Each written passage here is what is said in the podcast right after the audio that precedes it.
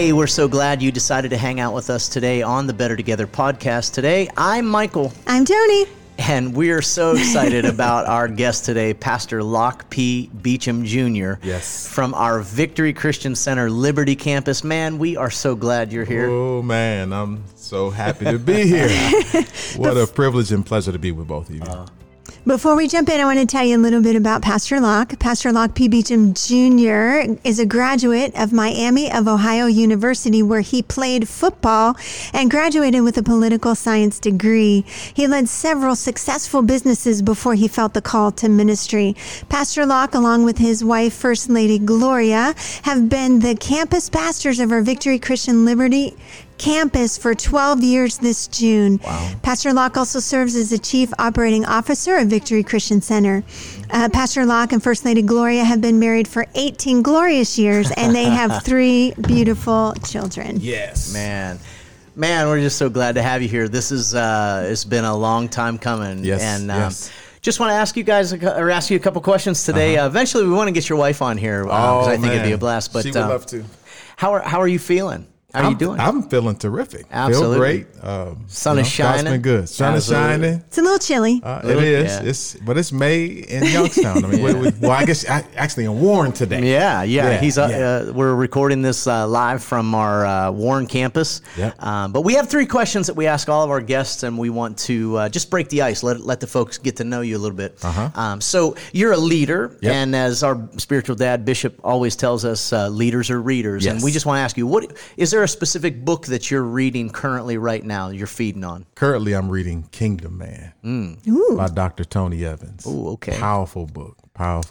Wow. I'm really diving into that right now. Anything that just spoke to you like right off the top? Well, what speaks to me right off the top is just men taking their place. Yeah. Taking their place as and simply as Kingdom Man. That is the emphasis. That's what he has structured this book about. And certainly he speaks to scriptural references that put the man in place. And he really talks about how much of the disruption that we see, especially here in America, is because the man is not in place. That's so interesting that you bring that up, because last night we had corporate prayer. This is relevant to what we're experiencing right now. I just had in my gut, I said, babe, I feel like you're supposed to just pray for the family unit. And she come out the gate with this, Lord, let men take their place. Yeah. I mean, I remember you saying that, and I was just like, ooh, it just went into my spirit. So that's just, it's just so good to hear that men are, being shaken, being awakened to see what it is that they're supposed to do. It's a charge to men. It really is. One of the funny things he says in there, but I love it. He says, every time I wake up, he says, the devil says, uh-oh. He's up again. Yeah, I love it. Now. That's good. Okay, my question isn't quite as spiritual, but what's your go-to comfort food? Salmon. Ooh. I'm a salmon guy. Is there a specific way you like it prepared? Yeah, I like it grilled, a little crispy. I don't like it well done, but I don't like it pink either. No. So I like it grilled, like a little crisp to it. Maybe like a little char, something like that on it. Yeah. I love salmon. I'm a big time salmon guy. Pastor Lock, you and I, we have often talked about, we like to eat. Yeah. We don't like to just eat. We like to eat good food. You better believe it. And I'm all into the atmosphere and the way it's served and the way it's prepared. Yes. And, I could do salmon practically every day. Matter of fact, I just picked up a pack of it at Sam's Club yesterday. You'll be grilling it. So here's just a side thought, which is goes along with this. What's your favorite side that you like to eat with your salmon? With the salmon, you know what? I'm kind of diverse. I mean, I can do a little rice sometime. Sometimes I can do a baked sweet potato. Sometimes I can do asparagus. Sometimes I can do some soft broccoli. Oh yeah, like, got to be soft. Though. Yeah. My wife says I boil all the nutrients out of it. We cook her life out of it. Yeah. Exactly. Well, one final icebreaker question. And again, this doesn't have to be spiritual. This can be completely natural. What is one thing that you've determined and you've decided and realized over the course of your life that you cannot live without? Sports. Sports. And this is a hard season for you then. Yeah, it is. Watching reruns. Outside of my, you know, my amazing wife and my children. Yeah. Sports, man. I mean, it's, hey, you know what? I was raised on sports. I started playing. I wanted to play it like probably my mom say 4 or 5. Yeah, yeah. I couldn't play until I was 7. But then I played all the way till I was 22. Wow. At Miami of Ohio, and didn't have an opportunity to go to the league, but stayed in it, you know, got the coaching and all of that. Then I was blessed and fortunate, you know, my oldest son, Brandon, he played.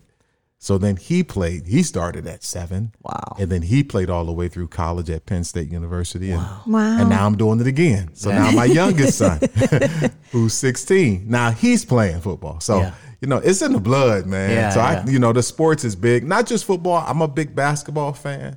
I check out some baseball as well. And I check out a little hockey. I like any sport, especially when it comes championship time. Yeah. Because I like to see how people respond when pressure's on. Yeah. Yeah. 2 follow-up questions on the sports. So I was talking with Bishop the other day, and he said, you know, he's a sports guy too. Yeah. We know that. And he said, you know, I'm finding myself going back and watching reruns, you know, rebroadcasts of the championships. Like when the Cavs won the title, he was watching those back again. Yeah. He goes, I'm just getting excited again, like I'm watching it for the first time. Yeah. But in this season where there's no social, I know. I mean, you don't have a choice. You don't have a choice. I mean, last night, I think, I was watching Ohio State and Illinois, I think from 2006. Wow. Getting into it, cheering, shouting. Because Ohio State was 10-0 going into that game, and Illinois upset them. Wow. So, you know, but yeah, I mean, it's that time and it's that place because of COVID-19, you know, that sports aren't live right now. But those of us who are sports starved, when we see it on, my wife saying last night, like, didn't that already happen? And I'm like, didn't you already see that? Yeah, I did. But it's still exciting. Well, the competitive side of us just comes out, right? Highlight of your football career. Yeah. Highlight of my football career. Well, I got 2. The two that stick out at me, certainly I had great time, Little League and all that other stuff, but Little League was more about learning and fun and all that. Biggest highlight of my high school career is beating Cardinal Mooney, man. Beating Cardinal Mooney my senior year, winning the game in overtime, 21-20. Where'd you go to high school? I went to Youngstown Ursuline. Oh, there you go. Yeah, so we won the championship. That's the biggest highlight. I played a good game. I had a touchdown in that game. I had a lot of amazing games in high school and stuff like that. But that really sticks out because we won a championship, and we had not beat Cardinal Mooney my first 3 years at Ursuline. So to beat him my senior year and to go out on a high like that was the bomb, man. That's the bomb. My college highlight is West Virginia game. That was probably my red shirt junior year. It was in Morgantown, 50-something thousand people in the stands, you know. And I played the best game of my life, man. Scored a touchdown and we actually tied that game. We didn't win. We tied it. We tied them 29-29. Wow. They had literally about, off of that team, they had about 6 NFL players. Wow. That played in the league for a long time. So we were playing a heck of a team. Yeah. And I had a good game that game as well. So those are two that stick out at me. The reality is, though, and I won't go into details, some of the funnest times weren't games.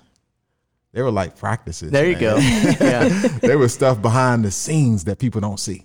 Well, it's interesting that you bring that up, and I feel like this is a great segue into where we're heading today. We're talking about your journey and how it correlates to the sports field, how it correlates in the business realm. And it's interesting, you trace back your life, and I know you and I have had this conversation. God was teaching you leadership through sports. He was teaching you, and I think you made a mention to me in a private conversation, you know, God has placed me in to learn leadership principles. Yes. From as a young child in sports, and as a team player, you learned how to be a team player. Yes. But then God always seemed to place you in positions where you were saying, okay, guys, this is the way we're going to go. Yep. This is the way we're going to do. And your confidence grew. It did.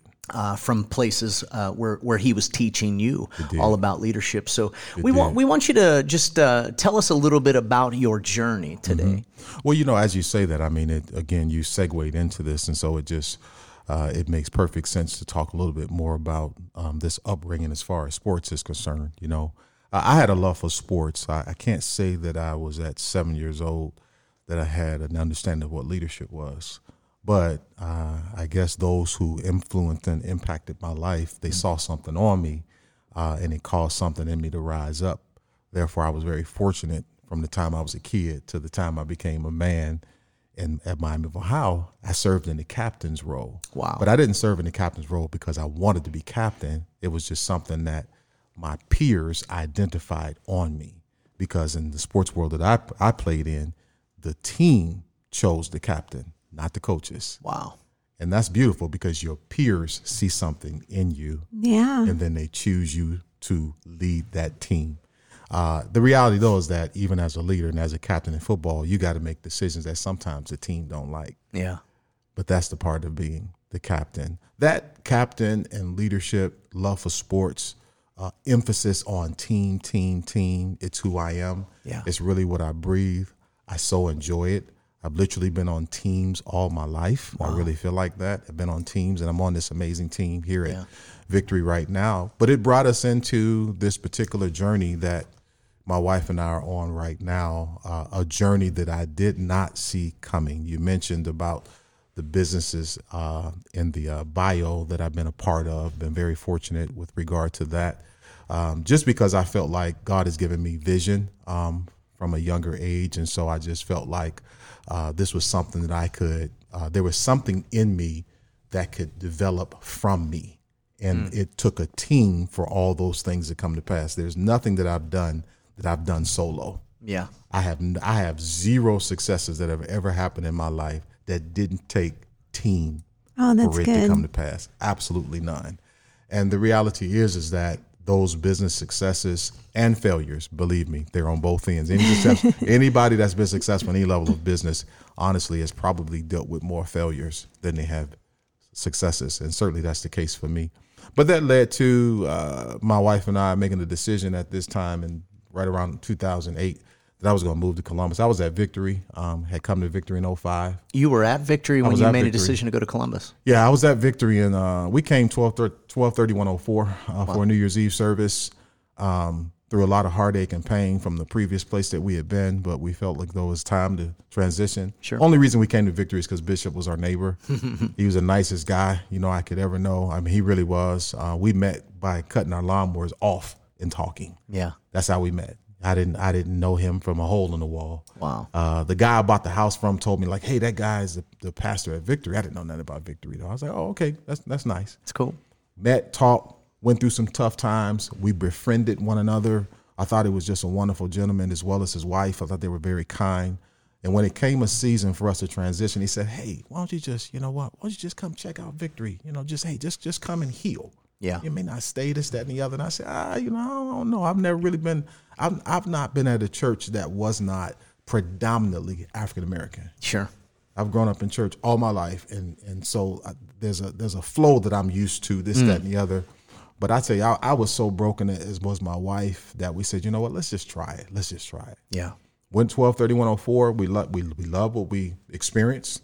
The people were amazing. We're like, my gosh, everybody's so nice. Like, man, I mean, it was beautiful, man. I mean, it really was. Courtney McKnight, Nolly McKnight. Yeah. I just remember the impact that they had on our lives on that night that we came in.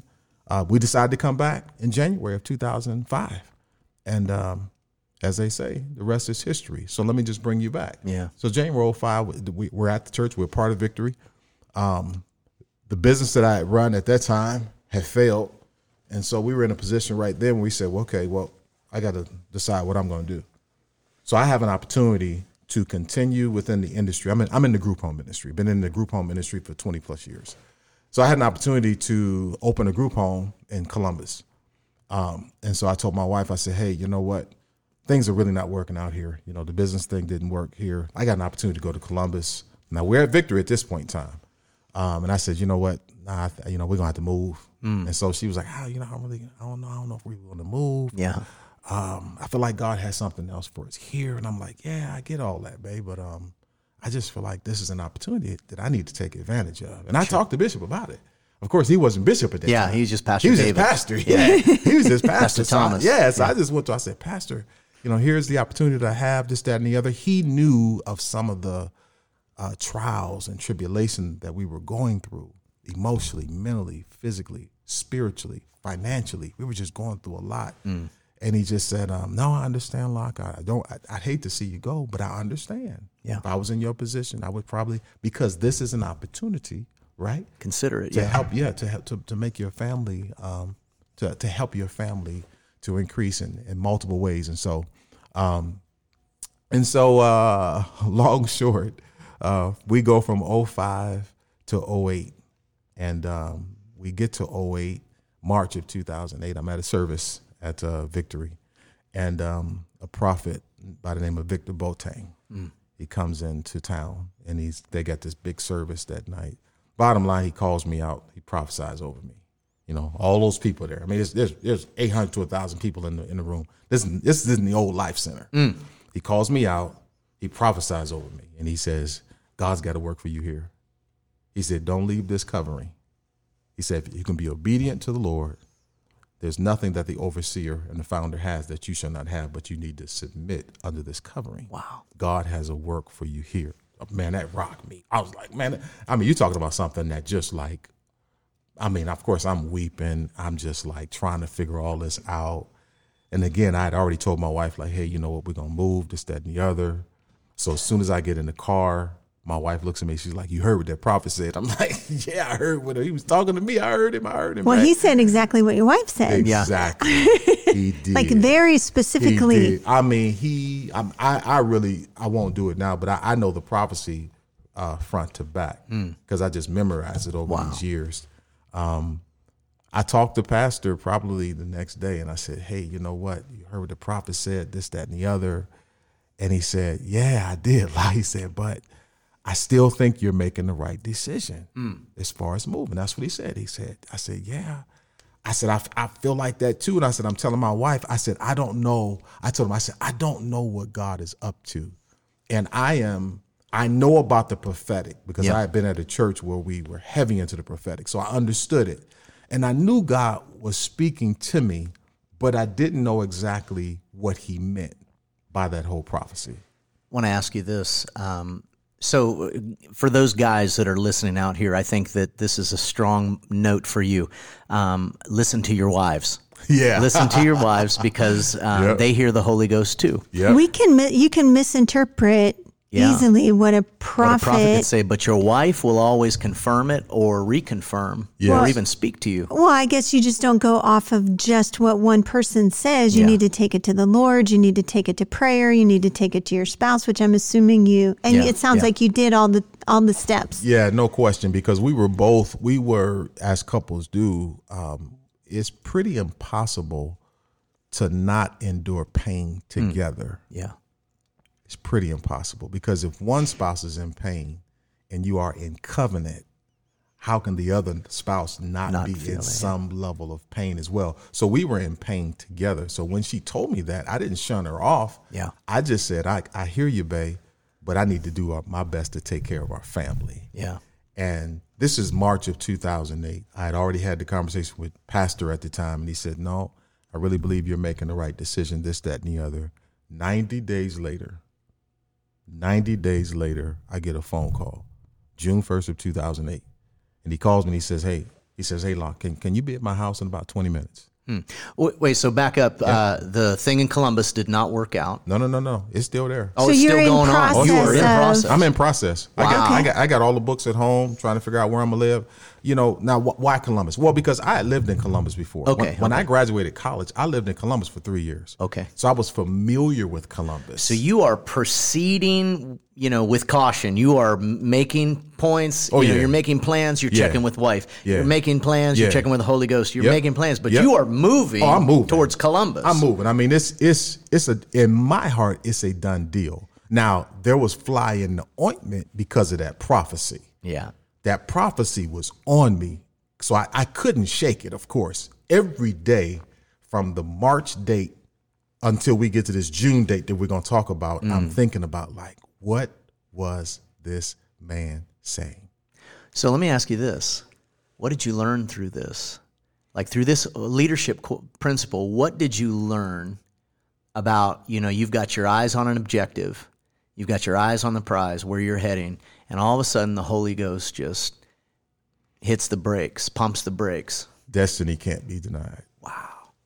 There's the nugget. Destiny cannot be denied. When God's got a call on your life and God has a purpose and plan for your life, it's going to come to pass if you are willing to submit to God's plan. That's key, because you were making your plan, but you're saying every day you had that prophecy going through your head and you were trying to figure out how that fit and what he meant. Yeah. Okay. Yeah. So what I would not do is I wouldn't discount the prophecy. As much as I was saying, hey, honey, we going this, that, and the other. Yeah. Every day I was thinking like, God, what are you saying? What you doing? Mm-hmm. There's got to be something to this. Nah, I couldn't shake it. I said, there's got to be something to it. Now, did I envision all of? No, I wasn't thinking that, but I knew it was something. And then I get this call. What happened? June 1st, he calls me, said, can you be at my house in 20 minutes? I'm like, sure. Who calls you? Bishop calls me. I'm like, David L. Thomas. I'm like, now, of course, and remember, we talked about this from the beginning. Pastor at the time, we developed our relationship as friends. Come on. He wasn't my pastor. It was organic. Exactly. It was just an organic friendship relationship. So being at Victory, although he became my pastor, honestly, he was my friend first. That's beautiful. And so it made that relationship a lot different. Yeah. You know, I honor him, but I didn't walk into Victory like, oh my gosh, that's like David Thomas. It was like, no, that's my neighbor. You know, it's like, I've seen him in a t-shirt and shorts. Yeah, that's like my neighbor. I mean, I got to share this, you know, so what was so cool is that I remember the first time I saw him cutting grass because I had heard that he had pastored this big old church. Yeah, yeah. So I was like, I said, you cut your own grass? And he started laughing. And he was like, yeah. He said, and sometimes I give the angels off and I pump my own gas too. I said, cha-ching. Okay. Yeah. Okay, you got jokes. So he calls me and he says, I said, yeah, I could be at your house. He had never done that. That was odd. To you anyway. Yeah, he had never done that. At this time, he's moved. Yeah. Okay, he's moved probably less than a mile away from where I'm living. But you're not direct neighbors anymore. Nope, we're not direct neighbors. We're not next door neighbors anymore. He's moved. I meet him over his house. We go right to the porch. And Pastor Kathy, she comes to the sliding door window where Bishop and I are sitting. And I noticed her there. And, you know, I'm just kind of like, man, I'm thinking like, man, what's going on? Now, I didn't think nothing bad or nothing like that. And so, you know, we get to talking and he was like, you know, he said, Locke, I'm going to get right to it. I said, okay. He said, we've had a change, you know, over at our Liberty campus. And I said, okay. He said, and I talked to the elders and we believe you're the one to go and pastor that campus. Wow. He just dropped it right there. He just dropped it.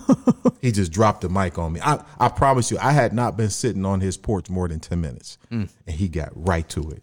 And I'm like, I just looked at him and he was like, before I could even start saying stuff, he was like, Locke, sometimes God does it suddenly. And I was like, okay. And he was like, what I'm saying is you don't have 30 days to pray about it. So I'm thinking like, I'm about to make maybe the biggest decision of my life. And he's telling me, I don't even have 30 days to pray about it. I'm like, God is up to something. Yeah. And immediately the prophecy came back. Yeah. Yeah. And it was like, this is what Victor was saying. Yeah. You know, what I see here is just you were talking about the relationship and how it organically grew. And it's interesting to me, God always does things preparing us for the next season and preparing us for what is to come. And the same Holy Ghost that spoke to you through a prophetic word, the same Holy Ghost that was nudging you through your wife was the same Holy Ghost that was speaking to you. And so when Bishop began to speak, he pricked your heart and you recognized this is the same God. Yes. And this is how I know him. I follow that peace and I don't follow anything else. Yes. And that's where you got. So as you begin to abide with him, mm-hmm. as you begin to abide with Jesus, and mm-hmm. you begin to abide in this beautiful relationship with David Thomas, you begin to understand how the Spirit of God was working in your life. And so this led you to make another decision, yeah? Into... Before 30 days was up, you had to make a decision. I had to make a decision, and I had to ponder and process and pray about the process and how God had brought me to that place where he could see fit that I would be able to serve in that capacity. Remember, I'm a person I'm a sports guy. I'm a business guy. I'm not a pastor. I didn't grow up to be a pastor. I didn't see anything like this. I didn't have any desires to pastor anybody's church whatsoever. Wow. You know, so I wasn't around bishops and pastors and, you know, and I grew up in church, you know, I mean, that's what we did in our household. We went to church. Yeah. But this was as far stretched as I could ever imagine. What I realized, even in 2008, that the preparation and the process of God bringing me to this place, he had to use pain. And that was, and I think that's one of the greatest misnomers in a lot of people's lives is they don't realize that God uses pain as preparation. Wow. Because there are some things that he's got to burn off. That'll preach. You know, I want to just ask you this before we transition into another pen, but how did you make that decision? I mean, comes down to brass tacks, and you got 30 days. Yeah, I'm assuming you went home and told your wife. Yeah. I did. Well, I called her. I'm shucks. I hadn't even been in the car for 10 seconds, and I called her. You ain't never gonna believe this. Yeah. I'm like, you're not gonna believe what Bishop told me, this, that, and the other. And yeah, I mean, and she was just as shocked as I was. We went home. We just prayed. We prayed for a matter of days about it. What I knew is I already had a commitment to begin this business in Columbus, and I had to stay with it. So I couldn't balk. I had already committed. I had already done a lot of work. I'd done a lot of research. We had bought a property, the whole nine. And so I went to Bishop, certainly, and I said yes. But he knew that yes meant that I was going to stay committed to my business in Columbus. And so I did that. So for 5 years, I drove back and forth from Columbus to Youngstown from 2008 to 2013 every week. You know what? I did not know that. Yes. 5 years. I was bivocational. Wow. 5 years. Well, not just bivocational, but bivocational in a completely totally different city. 2.5 to 3 hours away. Yeah. And so most of the time when I went, I didn't come home. Probably for the first 2.5 to 3 years, I would stay either one night or two nights and then come back. And then probably right around the 4th and 5th year, I would just do day trips. Yeah. Now, mind you, at the same time, I got a son at Penn State University playing Division I football, and you got to be there watching. Absolutely. So I'm ministering on Sunday. I'm in Columbus during the week, and I'm Saturday back on the road either Friday night to go to his game or Saturday morning, depending on where they're playing, and then back. Now, I wasn't taking Sunday off now, so I would come back. I mean, I remember I drove to Mike and I. We drove to Chicago. They played Northwestern, and they had a night game, and we drove back. I mean, I got back at like 4 o'clock in the morning. Had to preach. Absolutely. Oh my goodness. Absolutely. But you know what? God graced me during that season. Was the decision to say yes? Was it difficult? Let me tell you why. It was and it wasn't. It wasn't because I knew it was God. It was because I had no idea how to be a pastor. Wow. No clue. He was molding you. He was shaping you. I had no clue. I knew. I was like, but the Lord had told me in 2008. He said clearly. He said one of the best things that I like about where I have you is you can't lean on anybody with me. Wow. I've been there. Most of the things that you've done and excelled at, you've had experience. Come on. But not here. Yeah. I remember when I stepped in, it was very similar. I'd been a worship leader, you know, most of my adult life as a married man. I thrive at that. But preaching every week on a Sunday morning, learning how to hear from God on a weekly basis for fresh manna. Yep. I mean, this takes you out of your comfort zone. Yep. He breaks off everything that is not necessary and everything that is anti-God. Yes. And he and here's the thing, when you're being shaped and molded and you know, made to be pliable, it don't feel good. No. You know, you're being forced into a God wants to change how you are coming across. He wants to change what's coming out of you. And so in order to do that, he's got to put some stuff in you. In order to get some of that stuff in you, he's got to take some of that stuff out of it. Well, God's not as concerned about our comfort as we are. No. He's not. There's no growth in a comfort zone. Oh, yes. And so there's no comfort in a growth zone. So you just have to get used to that. You do. Fact. Now, I just have a very raw question. Were you scared? No, I wasn't scared. There was no fear? Nah. I mean, honestly, I approached pastoring the same way I did sports. I was never scared. Yeah. I always had an anticipation. I always had butterflies, but it wasn't because I was scared. Honestly, it was the butterflies that told me that I was prepared. Mm-hmm.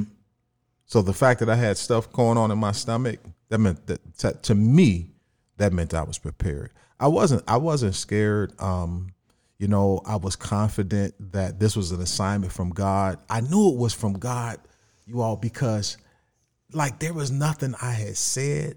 Like I never had any conversations with Bishop. I never had any sidebars with nobody. So I knew, I said, this is from God. And if this is from God, he's going to give me everything I need. And when I really went to God about like, listen, God, I need you to download me. I need you to give me what I need to do this, that, and the other. And he's like, I've been preparing you your whole life. Yeah. Mm-hmm. What do you think you've been doing in this stuff in leadership? Come on. He gave you eyes to see. He did. He said, look back at the walk of your life. Mm-hmm. He said, look back at your successes and your failures. Yeah. They have all prepared you for here. And because you have valued team your whole life, I can use you because it's going to take a team. As Jesus was saying, look at me. Yeah. I am the epitome of team leadership. So I had my confidence, Pastor Tony, in the fact that although God had not used the religious arena to prepare me, he had used every phase of my life, peaks, valleys, ups, downs. And so I felt, you know what? It's going to take a little bit. I did know that, but it's going to be all right. Yeah. Honestly, I didn't arrive like with any goals or nothing like that. I didn't say like, okay, I want this church to be this, this, that, and the other. No, I just took it one day at a time.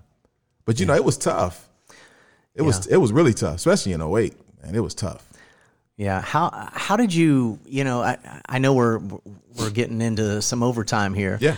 But I just want to ask, I know that there's no way we're going to get into answer all some. You're going to have to come back. That's all we're going to say. With First Lady. With First Lady. Yeah. I would love to. But I do want to ask you, since we're talking about First Lady and kids, how did you balance a full-time job, going, you know, pastoring a full-time church and raising a full-time family? How did you find balance in that? And what was your key to doing it so well? Because look at, as your brother, we look at you and we're like, man, Locke's got it together. Yeah. How's he doing all this? Well, the non-highly intellectual answer is, I don't know. I don't know. The reality is that grace covered me, and God has helped me, and I have done my best to communicate with my wife as well as my children on where I am needed and where I need to do better. What I didn't do, or what I tried my best not to do, I should say. I didn't sacrifice my kids and my family. Yeah, it's good. So I did put the church on pause when I needed to, because I knew, especially so my oldest was in high school at that time, I knew that, you know, this high school's a small window, so I'm going to enjoy this. When he was at Penn State, I said, listen, small window. I'm gone. Mm. I'm gone on the weekend. I'm you know what? I'm going, and I was there for majority of services. I was there. I flew out to California. He played in the Rose Bowl. Wow. Yeah. So I flew out to the Rose Bowl in 2000. That would have been January of 2009. So certainly I wasn't there in that service on that Sunday, but there were spotted Sundays that honestly, you all, I didn't even blink. Mm. because at the end of the day, family, man. What's Bishop taught us?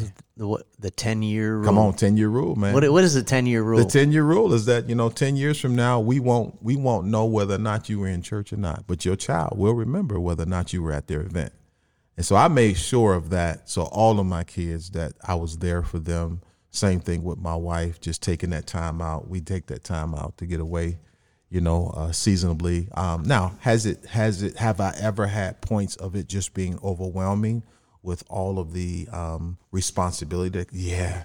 And when I find myself getting there, I just retreat for a season, and just the reality is, and I'm sitting here with two pastors, is that 99.99% of the people that attend our churches have no idea. What it's like to pastor a church. You think we just work on Sunday? Absolutely. Yeah. I told somebody the other day, I think it was one of my spiritual sons, I said, you have to understand, I've spoken at graduations and I've done all types of speaking engagements, for many, many years of my life. Nothing is more challenging than preparing God's word. Yeah. Speaking of that, there's one last question that we would love to ask you. Yep. You flow in the prophetic, you and First Lady flow in that. But this last question, I want my wife to ask this. Yep. What are you sensing that the Lord is telling to his church in this season, this tight season, this COVID-19 season? Yeah. What have you been sensing God stirring in the church church? No question. Thank you, Pastor Tony. Clearly God is saying it's two words, wake up. Come on. Yeah. Wake up and get the body ready, because there's a huge charge that's being given to those of us who have been deemed overseers of the flock, of God's flock. He's saying, wake up. He's saying, wake the people up. Mm-hmm. Begin to speak the reality of who we are, where we're going. Because, I've been hearing all my life that Jesus was coming back real soon. I've been hearing that since I was a little kid. Mm. But the reality is that, but it's not the rapture necessity of preparation, but it is where we are today and us realizing that this is a pivotal time to win those back to Jesus Christ. And so we've got to be very diligent. We got to be very confident. I really believe that this has caused prayerfully a mantle to come upon those of us who have the authority and those of us who have the privilege to serve and to be able to speak to the flock. We really have got to, we've got to up our authority. We cannot cow down to what society is saying and read a storybook message on a Sunday morning. We got to challenge everyday people to experience every victory in Jesus. Yeah. And that is a challenge, especially in this day and age, in this Western Americanized Jesus gospel. Yeah.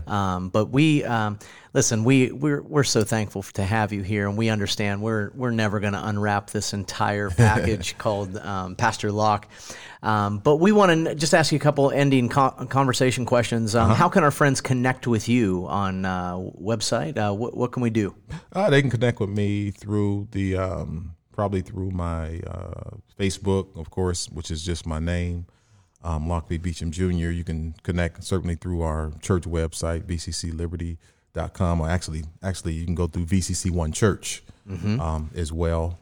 And then at Pastor Locke, as far as Instagram and all those things are concerned, I try to stay up on that. I'm not as swift and smooth as y'all are, but I try to stay up on that as much as I can. Awesome. And we're called Better Together. And so who makes your life better because they're in it? Give them a shout out. My wife. Hands down. Not even close. We love you, First Lady Gloria. We love you, First Lady. Yeah. Well, we are better together, so make it a point this week to connect with someone virtually, especially during this COVID-19 season. Grab a cup of coffee with the guys. Come and hang out with us at Brotherhood on Monday nights at 8 p.m. And ladies, Sisterhood is at 7 p.m. Our Zoom links are on our page. Do you have any virtual Bible studies going on right now, Pastor Locke? I've got the online platform, which will happen tomorrow night, Wednesday at 7 p.m. Follow us on Facebook. Awesome. Connect at a church. If you don't have a church, find a healthy Bible-believing church in your area and check it out. If you're in the Warren, Boardman, Vienna, Liberty, Newcastle, New Wilmington, Columbiana or Coatesville areas, we invite you to come and hang out with us online here at vcc1church.com. You can check out our website there, and you can find out all of our locations at those. We're looking to come back together. We're prayerfully considering a time together soon. But we want to just say thank you. Thank you for listening, and we look forward to seeing you back here next week. And don't forget, we are better together.